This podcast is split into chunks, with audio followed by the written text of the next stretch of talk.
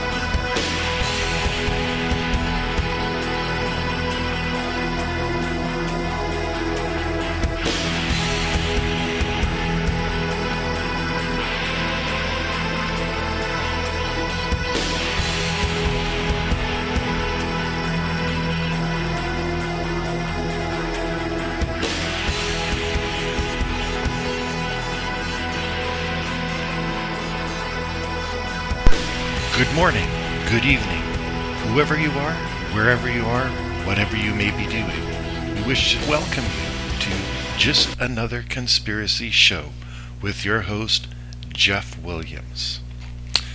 Well, it is certainly the most wonderful time of year, and for those of you who may be listening to this at around Christmas, we wish you the best of the holidays. And New Year's itself is right upon us. But the question becomes whose New Year is it? After all, the Jewish people, the Chinese, the Islamic, and many other people follow significantly different calendars, ones that don't count January 1st as being any date of particular significance. And our own calendar itself has been changed several times. To start with, Julius Caesar, way back in way back in the day, he initiated one of the first reforms to our solar calendar. Now keep in mind, we follow a solar calendar, which follows the sun's progression through 365 days, as compared to the Chinese, the Jewish people, and the Islamic people who follow a lunar calendar, which follows the moon through its lunar cycle every month.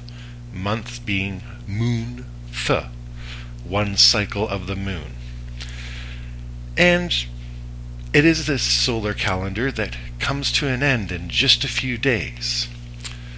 Now, this is an excuse for drunken debauchery amongst many people and there's nothing wrong with raising a glass of champagne or two to celebrate a new year. But we really have to ask ourselves why January 1st? It wasn't always January 1st. As a matter of fact, April 1st used to be the beginning of the new year. And when you think about it, April the 1st makes a lot of sense for a new year. After all, April 1st is when you start being able to plant crops, to plow fields, to, to really get a sense of spring. It's like winter has finally gone and a fresh new season is upon us. Whereas in January, we're still looking forward towards months of bad weather. And the reason this switch took place was, well, to be honest, the two most powerful things in the Western world the Pope and the king, specifically Pope Gregory XIII and Charles IX. In 1564, Charles IX, who was King of France, changed the calendar from April 1st being New Year's Day to January 1st being New Year's Day. Now, of course, this being the 1500s, they didn't have the internet. There was no TV. There was no broadband. It took some time for the news to get out to everybody that the king, in his divine wisdom, and I use the word divine on purpose, not in that he was particularly much smarter than the rest of us, but he supposedly had divine right on his side, and what the king said, the people must follow. Or perhaps as was better put, l'état c'est moi. I am the state. from Louis XIV. That's the kind of power that the kings and the queens in the ancient world, and even coming up to the present day, expect to have. And that's exactly what the Illuminati use to, to influence you, to manipulate you. And they're quite good at doing it. Back in those days, the, the tradition of April Fools was established. People were invited to fake New Year's parties on April the 1st, and the fools who didn't know that the real date, the new date for the new year, was January 1st, well, they became the village idiots. So, like I said, the New Year's, as we are celebrating it, is a complete falsehood, a reification, if you will. Just the whims of a few men in the Middle Ages at 1564 who decided January 1st seems to be a likely day. And why January, you might ask? January is named after the ancient Roman god Janus. Janus is a unique Roman god. He has no parallel in Greece, in Israel, in anywhere of the ancient civilizations. Janus was a two headed god, supposedly one head backwards, one head forwards. He was a god of boundaries. He was a god of terminations, and indeed he was the god of war. So when King Charles and Pope Gregory picked January, the month of Janus, they knew precisely what they were doing. This was not an idle, uh, frivolous decision. They exactly wanted the God of boundaries, the Terminator himself, to have his month honored as the beginning of the year. And indeed, every new year starts off with optimism, which is usually qu- crushed somewhere during the year, be it early or later. Um, in the, in in New Year's 1914, most people woke up thinking, yes, there's tension, yes, there's conflict in the world, but we're civilized, we'll sort through things. They had no idea that the slaughter of World War I would be upon them by the end of the year. And in fact, the world has remained at that same war for the last 114 years. Yes, the war that started all the wars is still going on. Let's look at its original titles because they're the most accurate. The Great War. Well, to quote Star Wars, wars don't make someone great. What was so great about it is it's like the great plan, the great work. This was the great war that was going to continue to occupy humanity for the next, well, 114 years so far, and we're still counting. Because the war still goes on. I can't emphasize that enough. And the other war, or the other title for the war, which is the most significant, is The War to End All Wars. Yes, the war to end all wars. Because even though in 1918 an armistice was signed, the blood sacrifice has continued ever since. The killing fields of Ypres and Dunkirk and the guns all fell silent in Europe, but only for a very short time. Even if we only look at isolation in Europe, we find quite a few things happening at that exact point. Sure, in 1918, the Germans and the British and the French stopped fighting, and of course, the Russians had become the Soviets. They themselves to later become quite significant in the second part of the Great War, which I will call World War II, but realistically, it's World War I Part 2 because it's mostly the same people. Yes, the Italians and the Japanese switch sides, but betrayals during warfare have happened many times before and many times since. There's nothing new under the sun, and while history doesn't repeat itself, it does rhyme. Immediately after the war, the Germans fell into a period of civil unrest. They had revolutions, they had communists fighting nationalists, and eventually that conflict, as we detailed last week, gave rise to the Nazis. Um, Japan immediately swept into the former German colonies, brushing aside the European colonial masters and replacing them with emperors with the Japanese emperor's people instead. And it's somewhat slightly unfair to say the Japanese emperor himself was at fault because the Japanese nationalism idealized the emperor to the point of godhood. And it was, in fact, the militant nationalist Japanese who were the ones pressuring the emperor to give his blessing to their military adventures in German East Asia. And not only East Asia, they moved into Korea, they invaded Manchuria. They, they were well on their way to establishing quite the empire well before 1939, the supposed start of World War II. There's the famous incident of the Japanese walking out of the League of Nations when the League of Nations attempted to censor them through a vote. And that's simply because Japan never saw the end of World War I. Interestingly, Japan never saw the end of World War II either. There was never a treaty signed between Russia or the Soviet Union at the time and Japan at the end of World War I. The British and the Americans signed a treaty with Japan, but not the USSR or Russia. So that war is literally continuing to this very day. It's in a Cold War phase, but just because a war has gone cold doesn't mean it doesn't exist. In 1939, after Germany had invaded Poland, there was another little Cold War.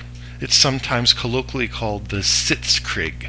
Unlike the Blitzkrieg, the German war tactic, the Sitzkrieg was when the British and French were sitting waiting for the German troops, and the Germans were amassing their forces. It, Poland had already been invaded, war had already been declared, but there was a Cold War. Just because shots are not being fired doesn't necessarily mean a war is not going on. And even more so, you can bet your bottom dollar both sides were trying their darndest, their best, with every bit of intelligence resource they had to undermine each other. But back to the 1930s, um, you look at Italy. Italy, who had been on the side of the Allies in World War I, decided to invade Ethiopia. And Spain had a revolution. So we've had the Germans having their civil war giving rise to Hitler and the Nazis. We have Italy going to war in Ethiopia, Spanish Civil War, the Russians fighting off the White Russians in the Soviet Civil War. So, realistically, there was no real peace. The war had gone away from our Western centric view with Britain and France and those lines, but the war itself hadn't stopped. It had just mutated itself. It had been a brush fire that had spread from one location to another. Now, Spanish nationalism was very similar to fascism. It still had the same idea of state and industry control of the masses. Again, anytime you hear someone wanting to do something for the people, you can bet your bottom dollar they probably want the exact opposite because as soon as Franco won, Germany was primed to annex Czechoslovakia and the Sudetenland. Because Germany, Russia, and many of the other powers were using the Spanish Civil War to test their combat tactics, their combat weapons, and indeed, they sent their commanders in there. So, we can pretty much establish any meaningful break between World War I and World War II, and indeed, as I've already said, World War II never ended, it just mutated. Again, Italy and Japan switched sides back to the NATO side, whereas the Soviet Union and the USA pretty much split the world between them. There is even a plan immediately in 1945 that the Allies were going to take former German soldiers, um, generals, even some of the hardcore Nazis, turn them around and send them in to fight against the Soviet Union, their very ally. And the author of this plan was none other than Winston Churchill.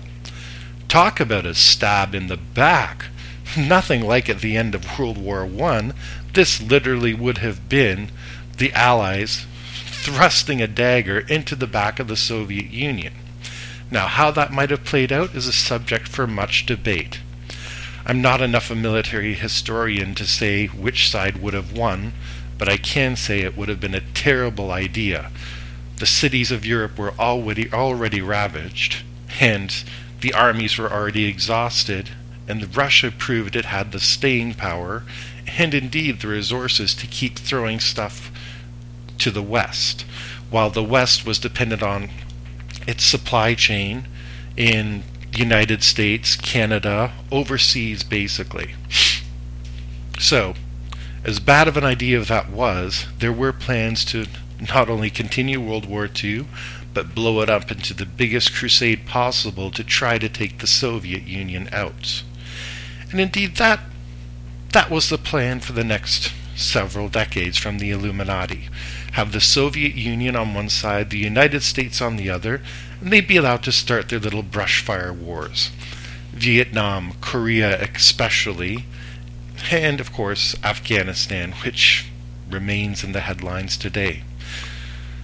We've also heard about uh, Soviet pilots having flown to North Korea to Vietnam to be in the front lines of battle against American trained American Allied troops. There's nothing particularly unusual about this. American soldiers are considered heroes for having gone to Britain and France in the early days of World War I and World War II, and having flown on, ha- on behalf of the Nazis, er, um, sorry, against the Nazis on behalf of the Allies. And you, you can bet your bottom dollar not only were the Soviets and the Chinese sending quiet reinforcements and men, materials, and firepower into Korea and into Vietnam, you can bet in every conflict that the USSR and China have found themselves in that the US or its allies have equally had their troops running black ops missions that we will probably never hear about, or indeed, if we do, the records will be so redacted we'll never be able to read them. And this brings us back to the present, which the war that's being hyped up right now is indeed the war against North Korea. Now, this is not really a new war, it's just simply the latest battle. We haven't really stopped battling. There was an int- there's an interesting comparison between Rome and the United States. Rome had the Temple of Janus. Yes, Janus, who January is named after. And its doors remained open whenever there, whenever there was war. And before Augustus Caesar, the doors had only been closed twice in Roman history. In the same way, during American history, 98% of its time has been spent in a state of conflict, if not direct war, then conflict, against one state or another. Now, there's countless examples of this. The, the early formation of the U.S. Navy to fight the Barbary pilots, pirates, the present instability in the Middle East, which is a direct result of World War One. How do you say that, that it's a direct result of World War One? Well, you might have heard of the movie Lawrence of Arabia. This isn't simply a Hollywood fantasy, although I will admit it is highly glamorized, but it's named after t- Sir T.E. Lawrence, who is deployed to the Middle East and whose exploits are seen as a freedom fighter. He is seen as a liberator from the Ottoman Empire, liberated Iran, Iraq, the state and states in the Levant, not to name any in particular because there's so many, and basically bringing the Ottoman Empire to its knees. And he did this very well. But when, at the end of World War I, when they were deciding what to do with all this new territory, because Otto, the Ottoman Empire and later Turkey were on the losing side, they just drew up some random maps and said, okay, here's where the new borders are. This is going to be the state called Iraq. This is going to be the state called Afghanistan. And they basically took people of different tribes and different religions without any consideration, said, You are all of this nation now, live with it. The Kurds, for example, were spread out over several territories, and they've been saying ever since they should be their own nation. And goodness knows, with all the atrocities committed against them, maybe they would be better off looking after their own security. But it's this exact pen stroke that we find ourselves 118 years later seeing our soldiers dying overseas for these countries that literally are nothing more than little bits of ink splashed across a piece of paper by people from 114 years ago at the end of a major war who just simply thought that's where the border should be for whatever reasons were political at the time. The exact same thing happened at the end of World War II, going back to the North Korean peninsula. They decided on the 52nd parallel to be the difference between the Soviet controlled North Korea and the American controlled South Korea.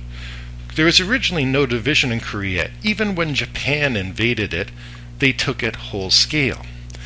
So the division has literally only existed since the 1940s. There are people alive to this day who were alive when this state was petitioned into two. And we have two very different Koreas that we are looking at. Just as in the Levant and in the Middle East, we can see very different examples of the successive states. North Korea is considered a rogue nation, whatever that term means. When you think of a rogue, you think of an individual acting alone, and indeed, Kim Jong il probably enjoys that image of himself as this drakish character, boldly stalking into the night, pulling his various schemes and making the world his own. But North Korea has allies, be assured.